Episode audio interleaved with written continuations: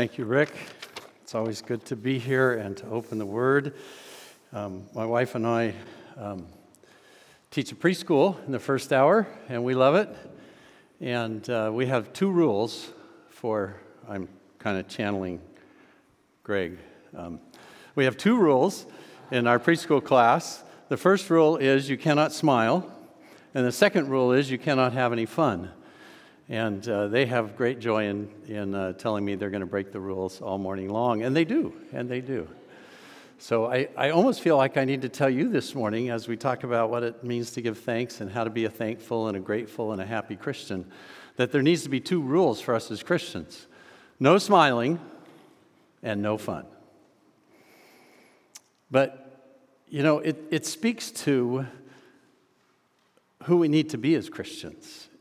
We need to be the happiest people in the world, and we just need to have a lot of fun. I mean, there's, a, there's, there's more that goes into this being a Christian, but at the very foundation, we need to be happy people. We need to be people who give thanks, who see goodness all around us and are just rejoicing in it. And so um, I'm headed to Liberia in January for three months, and I'll be teaching um, a lot. And one of the courses I'm teaching is will be on First and Second Samuel. It's actually one book. Um, they divided it hundreds of years ago, thousands of years ago, actually, because the scroll was simply too long. And so when you look at First and Second Samuel in your Bibles, think one book. So I may say First and Second Samuel. I may just say Samuel, but what I mean is in the Old Testament first and 2 Samuel. So let's turn there in our Bibles to 1 Samuel chapter 1. And my goal this morning is that you leave here understanding how to be happy and how to have great joy and of course give thanks and that it come from your deep within your soul. I'm one of those who was raised with this false concept that Christian joy was something you had deep inside and you may not show it on the outside, but you are sure as you, you, you were happy on the inside. And I, I just don't think that's true. I think we're happy and joyful on the inside, and it shows up on the outside, and that's the way we are most of the time. That, that is home base for us. We are just joyful, happy people. So if you remember anything this morning, remember no fun and no smiling, okay? All right. 1 Samuel chapter 1. Like Paul says in 2 Corinthians, I'm here for your joy. I want you to leave joyful, thankful, and happy. As Jesus said, He's writing these things so that you will be joyful and happy also. And I think to a large degree, at least the way I was taught about these first two chapters in Samuel, about Hannah, I think we have shortchanged her immensely. We have this woman who can't have a baby, and so she goes to the temple and she prays, and then the priest, Eli, says, May God give you what you've prayed for. And she has her baby, and then three years later, she goes to Shiloh to worship again, and she gives her baby Samuel to Eli, corrupt priest with two corrupt sons and she's happy about it. There's got to be something else going on. I, I, I remember being in Sunday school, I remember in seminary thinking, there's something wrong about this story. And that's one of the great things about when we read the Bible. As you read it and you see something that just doesn't seem to fit, what usually is going on is it doesn't fit because it doesn't fit what you think the way things should be. But God is actually trying to give you a message. And so, as we go through Hannah, what we're going to find out as we look at this story, and we'll um, show you the first slide here. Um, I read this book, Calling on the Name of the Lord, Biblical Theology of Prayer by J. Gary Millar. Um, it's a biblical theology series edited by D.A. Carson. And this, by the way, if you want to buy this book, I believe it's very accessible. Some of the books are like, whoa, this is deep and this is difficult. But this book is not so deep frankly, and not so difficult because his goal is, is to cause us to understand what it means to pray. What is prayer? And I've actually never been happy with the books on prayer until I read this book. And he, I believe he is right because what he says is that prayer throughout the Bible, it will be argued, is to be primarily understood as asking God to come through on what he has already promised. Now, prayer is a lot of, there's tentacles that go out from this, but at its very base, at its very foundation, is prayer is asking God to do and to keep his covenant promises. And we're going to see in 1 Samuel 1 and 2 that that is what Hannah is doing, asking God to keep his covenant promises that he made to Abraham in Genesis 12 and 15, and that we as new covenant people, when we go to God in prayer, that we also at base, what it means to be praying people is to pray and ask God to keep his new covenant promises. And as he does that, uh, just, I, just, just think about that for a moment. You're asking God to do what He's already promised to do. And then when He does it, it will give you great joy and cause you to be happy Christians. I want you to follow that line of reasoning because we as Christians have to have smiles on our faces. We just, we just, I mean, who's going to become a Christian if, if you're around Christians? They're not happy people. It just doesn't work, does it? I, uh, uh I met someone just the other day, and she's studying with the Jehovah's Witnesses, and we had a little conversation about it, and I talked to her about the deity of Christ and the Trinity and things like that, and I gave her an NIV, uh, uh ESV study Bible, and um, I, in, in talking with her, I was so happy that it became apparent to me that Jehovah's Witnesses are not very happy people. Yes, but we need to be happy. We, we've got to be happy. God, God, God wants us to be the happiest people in the world, joyful, giving thanks. And Hannah's going to help us understand how to do that and what it means. So, 1 Samuel chapter 1 and verse 1. Let me just pray. Uh, Father, your word is a supernatural book, and we just can't understand it by ourselves. So send your spirit to us, open our minds and our hearts. And, and Father, at the end of the day, may we know Jesus better and be absolutely astounded, be absolutely blown away by his goodness, his graciousness, and his work through us. Make us happy people, Father. Make us joyful people. Make us people of thanksgiving. And use first and 2nd Samuel to bring that about in our lives. In Jesus' name, amen. So here we go. We're just going to go through the text, going to explain as I go through and try to prove this for you that this is what Hannah is doing. There was a certain man of Ramathaim, Zophim, that's a long name. Laguna Hills is easier. Of the hill country of Ephraim, whose name was Elkanah. This is the dad, this is the father. Hannah's husband in the story. The son of Jeroham, son of Elihu, son of Tohu, son of Zuph, an Ephrathite, he had two wives. Not a good thing, all right? Everybody who has more than one wives in the Old Testament has trouble. I don't think we need to explain. It's, it's a problem.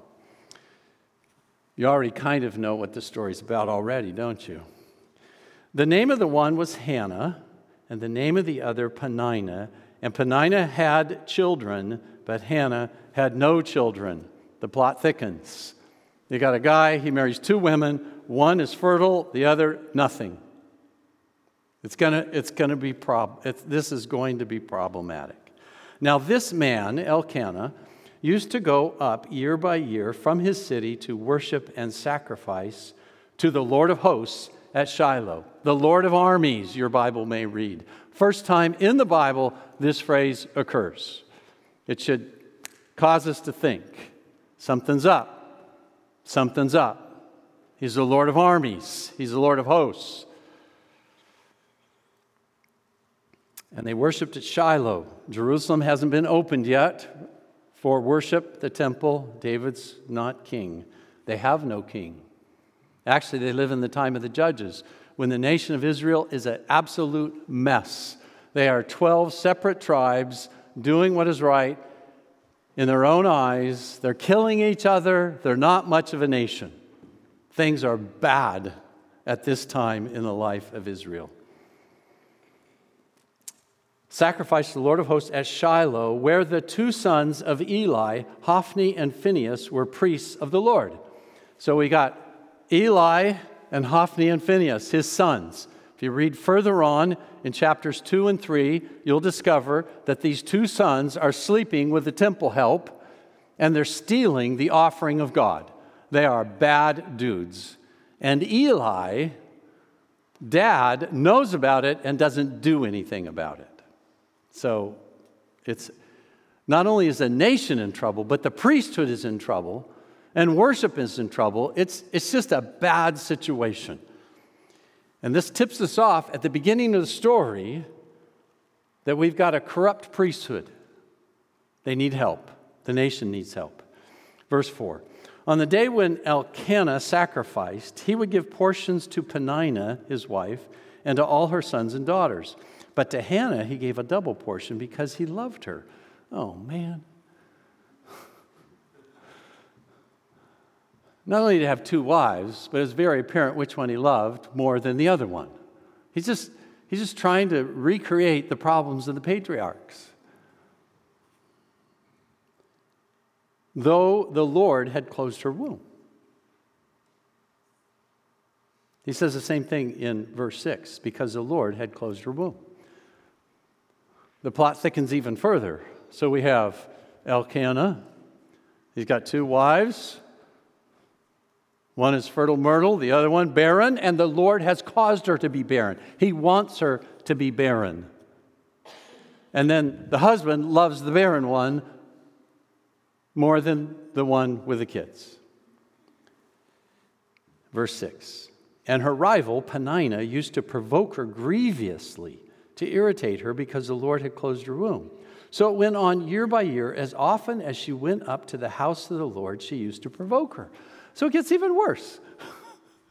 we got Elkanah, two wives, one kids, no kids. And it, it seems like Peninnah uses the yearly sojourn to worship at Shiloh as a time to, to hunker down on the nana, nana, nana, I have kids and you don't. And you could, you could just imagine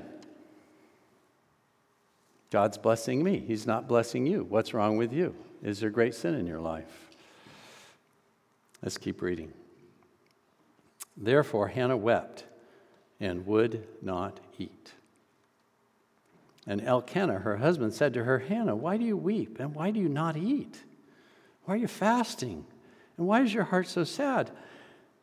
This guy's totally clueless. Look what he says. I am not, am, am I more to you than 10 sons? Hey, you got me, babe. What's the deal? You got me. Well, guys, it might be that we're just not that great, but but I want you to notice she does not eat, and soon we're going to find her praying. We almost need to relegate praying and fasting to a hyphenated word that always goes together. I'm going to tell this. I'm going to tell you this. When you pray and fast, when you pray and fast, it purifies your motives. It helps your praying. It helps everything. You're not, you're not twisting God's arm. You're not like saying, Look, I'm fasting. You better do this. No, that's not what's going on. But let me tell you, when you pray and fast and you read, read the scriptures, things will come to life. All right, let's keep reading.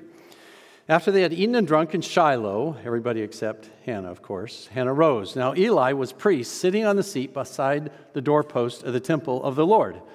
Notice, Lord, Yahweh, the covenant God, the covenant God of Exodus 3:14 that met with Moses and said, "The I am that I am." When you see Yahweh, he is, he is the God who is self-existent, who has no needs who chooses his people and makes a covenant with them and is faithful to his covenant. She was deeply distressed and prayed to the Lord. Now, this is something that's true about Old Testament narrative. And by the way, if you're super interested in Old Testament narrative, um, I'm taking this book to Africa with me. I bought, I bought a case of these, and I'm going to give them to my students as I teach them 1st, 2nd Samuel. It's called The Word Became Flesh by Dale Ralph Davis. There's no better book out there on how to understand Old Testament narrative than this book. And if you promise to read it in one month, you can have it. I'm just going to leave it right there. So, first come, first serve. So, where were we? What verse are we on? Oh, she prayed to the Lord and wept bitterly. Verse 11. And she vowed a vow and said, O Lord of hosts, there it is again, Lord of armies, Lord of the covenant the Lord of faithfulness, who keeps his promises. If you will indeed look on the affliction of your servant and remember me, and not forget your servant, but give to your servant a son. Now, this is not politically correct, Hannah. You're supposed to ask for a kid, and you're not to be so particular. But here's what I believe is going on. More than Peninnah provoking Hannah, Hannah was a woman of the covenant. And the covenant meant more to her than life itself.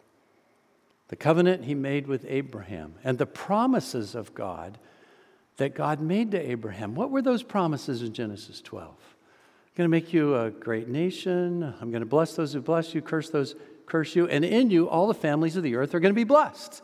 Abraham in you, you're going to bless the whole world. Ultimately, we see that in Jesus, who came as a son of Abraham, uh, as a son of David, who came and died for the world. That's the ultimate expression of this blessing.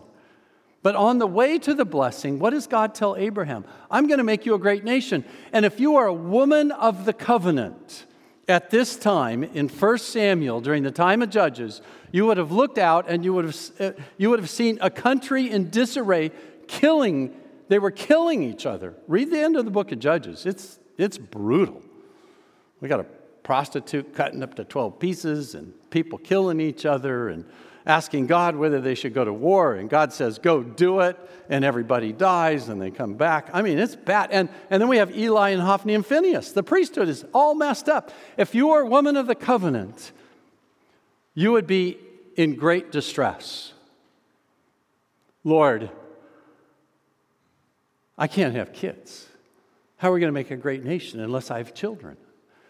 And, and how are we going to be a great nation unless, unless the men become godly men? Lord, I need a son. This isn't all about Peninnah. I'm, I'm not saying Peninnah wasn't part of the equation, but I think the major part of the equation is Hannah was a woman of the covenant, and she wanted to have a son. So she could, she could be a part of the fulfillment of the covenant. If you get anything this morning, get that. Hannah was an old covenant woman, just like we need to be new covenant men and women. And she was praying the promises of God that God was going to make them into a great nation, and she wasn't seeing it, and frankly, it wasn't there. And she says, God, I need a son. I need a son. She had no idea that son would be the kingmaker, Samuel, who would anoint Saul and eventually anoint David to be the king who would come. And there'd be a covenant with King David in 2 Samuel. She had no idea. She just wanted to be part of the covenant. So she fasts and she prays and she weeps Lord, give me a son. Then I will give him to Yahweh, the covenant, the God of the covenant who keeps his promises all the days of his life, and no razor shall touch his head. Read number six, the Nazarite vow. I'm going to make him a Nazarite. Lord, I want a son. I'm going to commit him to your service and the ministry of the Lord his whole life. I'm going to raise him that way, and that's the way he's going to be, and I'm going to trust you to do it, even though in a few verses I'm giving him over to Eli and his two corrupt sons. No razor shall touch his head. As she continued praying before the Lord, notice there we have Lord again. Eli observed her mouth. Hannah was speaking in her heart, and her lips, her only her lips moved, and her voice was not heard. Therefore, Eli took her to be a drunken woman. And Eli said to her, How long will you go on being drunk? Put your wine away from you. This is Eli, who, who cannot discipline his own sons, but if there's a woman he thinks is drunk, he's going to point her out. I don't, I don't really have a lot of you know, Eli's not my favorite guy, okay? But Hannah answered, No, my Lord, I'm a woman in, troubled in spirit. I haven't drunk, I, I have drunk neither wine nor strong drink, but I've been pouring out my soul before the Lord. And we need to add a parenthesis about the covenant, about the state of our nation, about the state of the priesthood, about God keeping his promises. And I know he's faithful. And so, what she's doing is she's asking God to keep his covenant promise and give her a son. Do not regard your servant as a worthless woman, for all along I've been speaking out of my great anxiety and vexation. Then Eli answered, Go in peace. The God of Israel grant your petition that you have made to him. And she said, Let your servant find favor in your eyes. Then the woman, I think it's very interesting here at the end of this. Notice at the beginning of this, it calls Elkanah the man, and here she's called the woman. I think the, the, the narrator, the writer Samuel, wants us to know that these there's, there's minor characters, and, and then in the story of the Bible, there's one major character, and it's the Lord Jesus Christ. She's just a woman. She's just a regular praying woman who believes in the promises of God and knows that she needs to ask God to keep his promises and to pray and to fast and to weep before God to keep his promises. So the woman went her way and ate, and her face was no longer sad. She could keep the rules. No smiling and no fun. They rose early in the morning and worshiped before the Lord, and they went back to their house at Ramah. And Elkanah knew Hannah, his wife. They slept together, and the Lord remembered her. And in due time, Hannah conceived and bore a son, and she called his name Samuel, which means heard of God. For she said, I have asked for him from the Lord. The man Elkanah and his house went up to offer to the Lord the sacrifice and pay his vows, but Hannah did not go up, for she said to her husband, As soon as the child is weaned, I will bring him, about three, maybe five years old, not sure, so that he may appear in the presence of the Lord and dwell there forever. I'm going to give him up. I'm going to give him to the Lord. I'm not going to go to Shiloh until we do that. This is going to be a big event. Elkanah, her husband, said to her, Do what seems best to you. Wait until you have weaned him. Only now, this is where I think Elkanah steps to the plate. There's a lot of discussion on what this next phrase means, but let me tell you what I think it means. May the Lord establish his word. God's word is that there's going to be a great nation. God's word was you're going to have a son. He's going to be a Nazarite. You're going to give him to the Lord. And may God establish in this young man the fulfillment of his word, his promises. So the woman remained and nursed her son until she weaned him. And when she had weaned him, she took him up with her along with a three year old bull. By the way, this is a big sacrifice. This is not small potato sacrifice. Elkanah had to, be a, had to have been a man of means. Well, two wives kind of tipped you off to that. By the way, most guys in this culture did not have more than one wife, they couldn't afford it, and they were smarter than that also. They took an ephah of flour and a skin of wine, and she brought him to the house of the Lord at Shiloh, and the child was young. And they slaughtered the bull, and they brought the child to Eli. And she said, Oh, my Lord, as you live, my Lord, I'm the woman who is standing here in your presence, praying to the Lord. For this child I prayed, and the Lord has granted me my petition that I made to him. Therefore, I have lent him to the Lord. As long as he lives, he is lent to the Lord. And he worshiped the Lord there.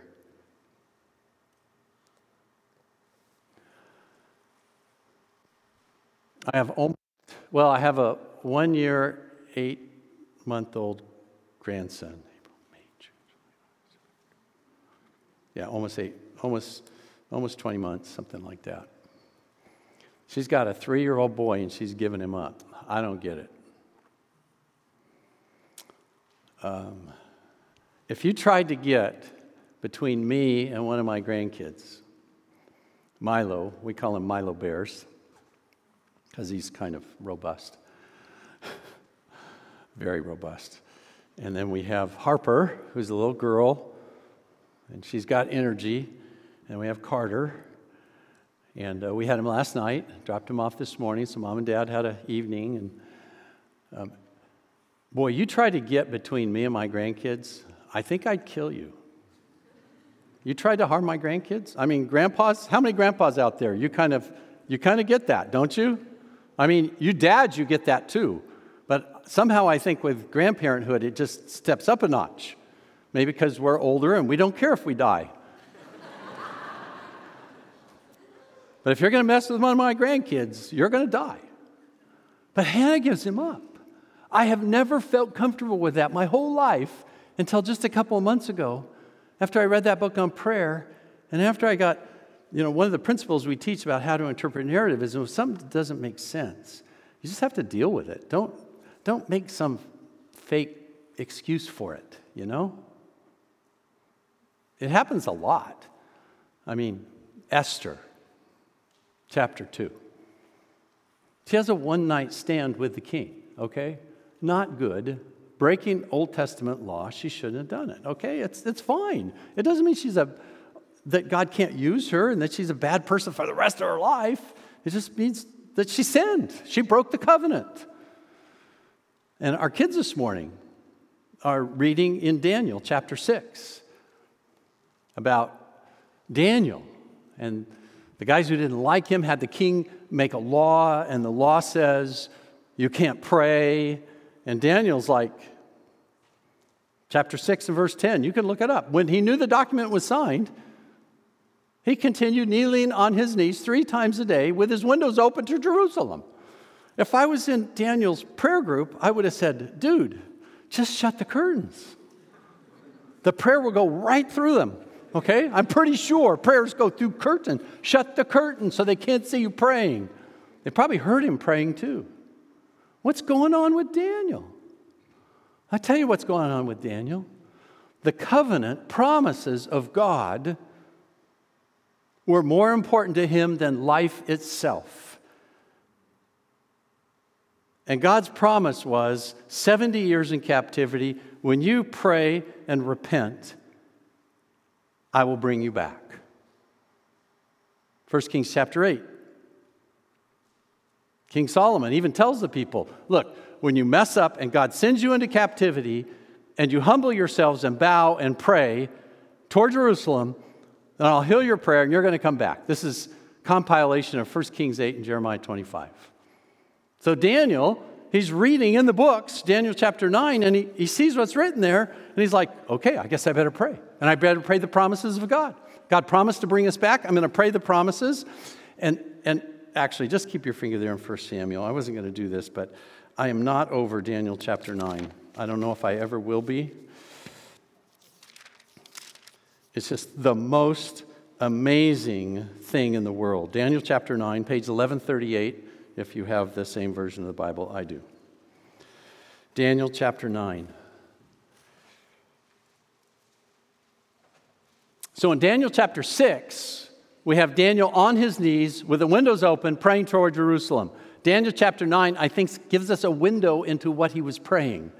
He was praying the promises of God as found in the Bible. Look, in the first year of Darius, Daniel 9 1, the son of Ahasuerus, my descent by descent of Mede, who was made king over the realm of Chaldeans, in the first year of his reign, I, Daniel, perceived in the books the number of the years that, according to the word of the Lord, to Jeremiah the prophet, must pass before the end of the desolations of Jerusalem, namely 70 years.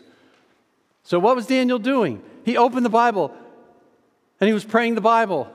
And he goes, Whoa, God said 70 years. I guess I better pray. I'm going to pray the promises of God. That's what Daniel's doing. He's praying the promises of God. Now look in verse 20. After this prayer, a, great prayer of repentance, personal repentance, repentance for the people, he prays for the sake of God's name. For your sake, O Lord, make your face to shine upon this sanctuary in verse 17. But look in verse 20 while I was speaking and praying, confessing my sin and the sin of my people Israel, presenting my plea according to the promises of God in the covenant he made with his people about the 70 years, presenting my plea before the Lord my God for the holy hill of my God, while I was speaking in prayer, the man Gabriel, the angel Gabriel, who I had seen in a vision at the first, came to me in swift flight at the time of the evening sacrifice. He made me understand, speaking with me and saying, Oh, Daniel, I have now come out to give you insight and understanding. At the beginning of your pleas for mercy, a word went out. New American Standard reads, The command was issued. And I have come to tell it to you, for you are greatly loved. Therefore, consider the word and understand the vision. Which means, as soon as Daniel began to pray the promises of God, stuff happened in heaven, and God sent the angel Gabriel. The command was issued. And you can read about how he moved in the heart of Cyrus to issue a decree. And he says, Go build your wall, go build your temple, and I'm going to pay for it. Just a wonderful text. This is Daniel. Hannah's doing the same thing. She's doing the same thing. She's praying the promises of God. She's saying, Lord, for the promises of God to be true, godly women have to have godly kids, and godly men are going to have to step to the plate to bring this to happen. So, God, give me a son, and I'm going to give him to you. He's going to be a Nazarite from his birth, and I'm going to give him to you, and it's going to make me really happy. Look at chapter 2 and verse 1. Hannah prayed and said, My heart, the strength of my life, all that I am exults in the Lord. The strength of my life, my horn is exalted in the Lord. That's where happiness comes from. That's where true happiness comes from. That's where that deep seated happiness comes from that bubbles out into your life that cannot be held back. When you pray the promises of God that are contained in the new covenant, if He's promised it, what's gonna, what, how will He answer that prayer if He's promised it?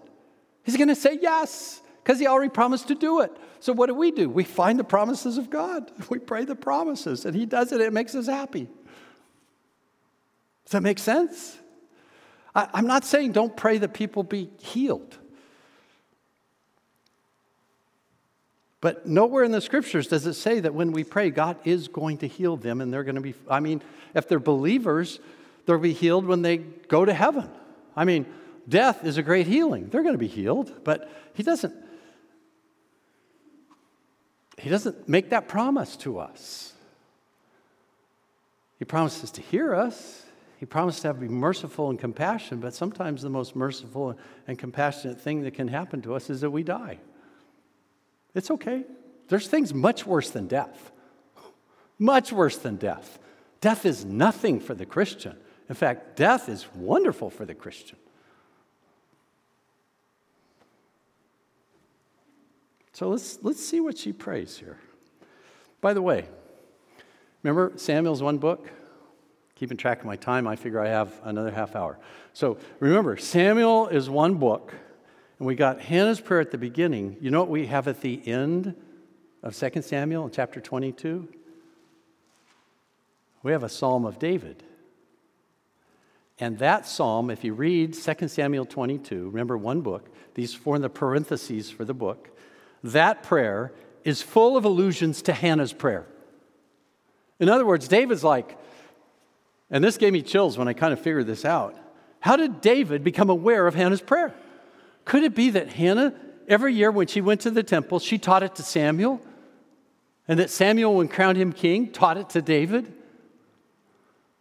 I mean, could you just, I, I, the Bible doesn't tell us, but David had to find out somehow about Hannah's prayer. It's obvious.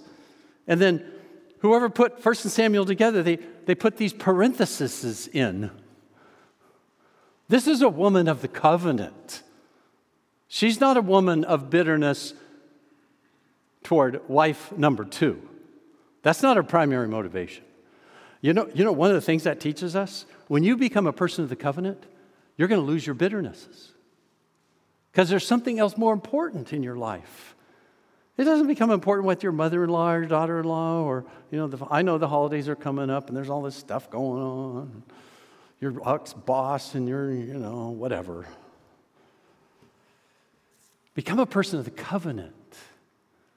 And th- other things become so much more important. And, and, and if, you're, if you're not this way, pray and say, Lord, I just heard Bob this morning. It seems like kind of makes sense, and I'm not that way and just say, Lord, help me to be that way. I'm not as happy as I should be. I mean, think about it. if people were to become Christians based on your happiness quotient, your thankfulness quotient, your joy quotient, would they become a Christian? I'm thinking, well, some people probably, but other people, they, they actually are happier than I am, and they're not even Christians. So I guess I better be, I guess I need to get happier. Is that true? Yep, it is true. Christians must be the happiest people in the world because we have the greatest reason to be happy. We have a Savior. We have the hope of heaven. We have an inheritance. He's given us all things. I mean, we could go on and on and on about the promises of God and the promises of God for this life peace and joy and happiness. And we've got the Word of God. We can read it. And, and the Spirit of God works in us as we read the book. And then the book becomes alive to us. And it just shocks us and puts us in awe of who God is. And we just, we just, it just bubbles over. I mean, we, we become a fragrance. We get fragrance of joy. That's what Paul says in 2 Corinthians. We become a fragrance of life for other people. So let's, this, this prayer is just awesome. My mouth. So, this is one of the reasons I don't think this prayer is about the little thing between the two women. Not that that's a little thing, but in, in the whole scheme of things, the covenant.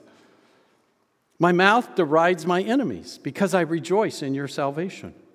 There is none holy like the Lord. When, when God, fulf- when, when you pray, fast and pray, and you ask God to keep his promises, and then you see in your life that he's keeping his promises, you can't keep the joy inside of you. And then you're just amazed at who God is.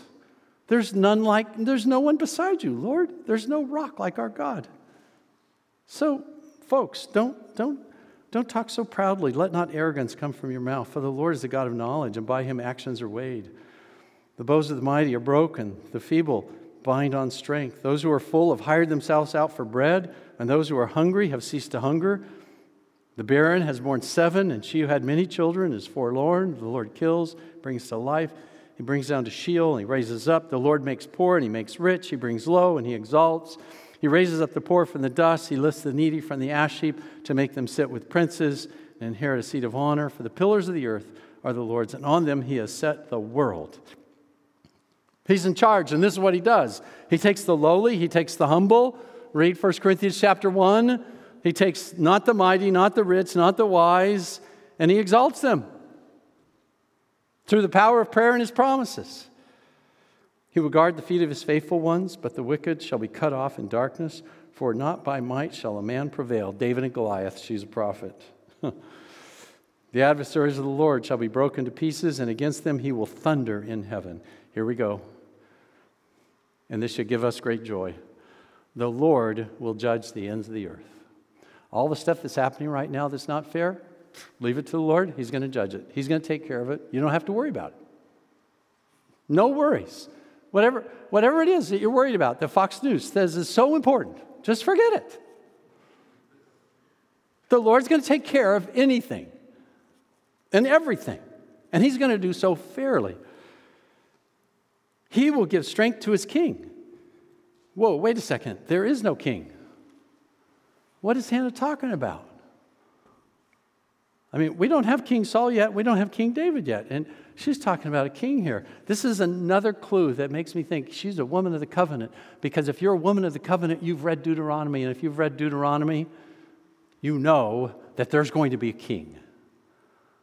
And you know there's going to be a prophet like Moses. You, you know some stuff's going to happen because he talks about a coming king. And it almost seems as if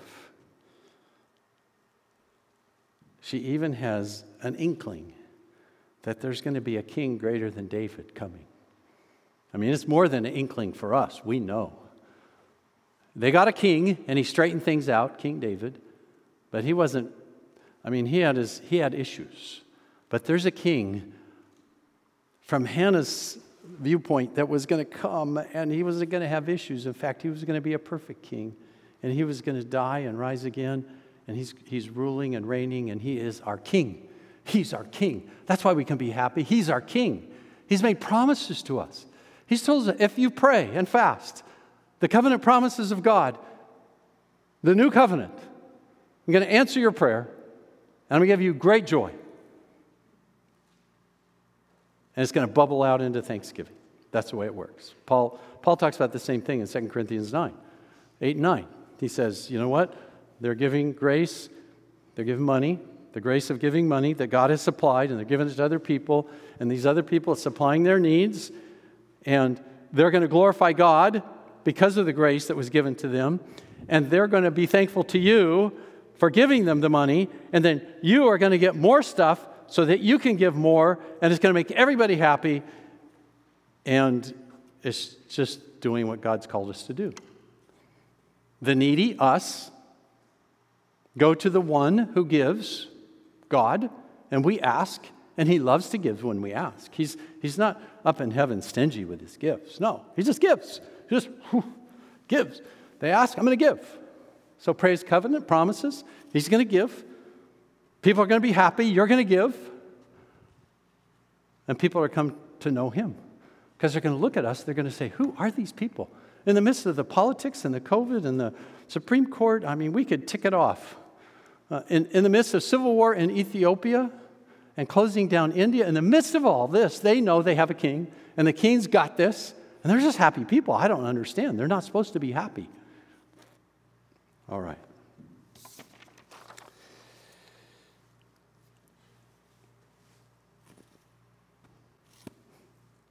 I'm going to pray.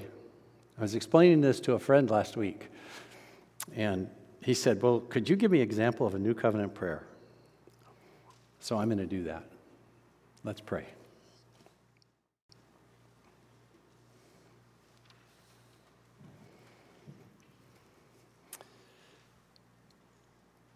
Our Father, you have promised to us that you will build your church. So this morning, I pray for Christ Community Church that you would increase our numbers, that you would give our elders great wisdom, and what a great group we have. We thank you, God, for our elders and our pastors. We pray that you would make us unified, that you give us love for one another, even in the midst of all these different opinions. We just love each other and prefer each other. Father, help Rick as he studies and he preaches and the, uh, the other teachers here. May there, may there just be an aroma of heaven at our church because we know your church is how you have planned for the gospel to go through the world. Father, I, I pray for myself that I would be salt and light. Pray for everyone here that you would rid us of bitterness and anger and slander and malice that we would truly be new covenant Christians, praying your promises and just filling us with joy and delight and gratefulness. We pray for divine appointments, that the word of the gospel would be on our tongues and with the front of our minds as we meet people, as we talk with people, and that we would, we would be able to say things about you because we're just in awe of who you are. Father, as we read the word, as we read the word, open our minds to just be in shock and in awe of who you are and what you have done. Father, we pray that the gospel would be spread everywhere. We pray for ourselves. Father, make us the kind of people that you've called us to be. And Father, we just thank you for the Lord Jesus Christ and we pray for his coming. And Lord, I also pray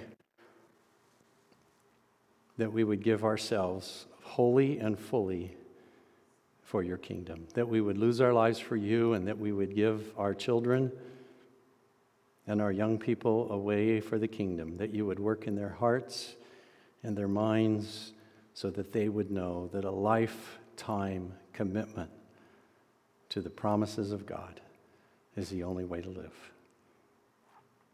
We thank you. In the name of Jesus, we pray. Amen. Thanks for listening to this message from Christ Community Church of Laguna Hills.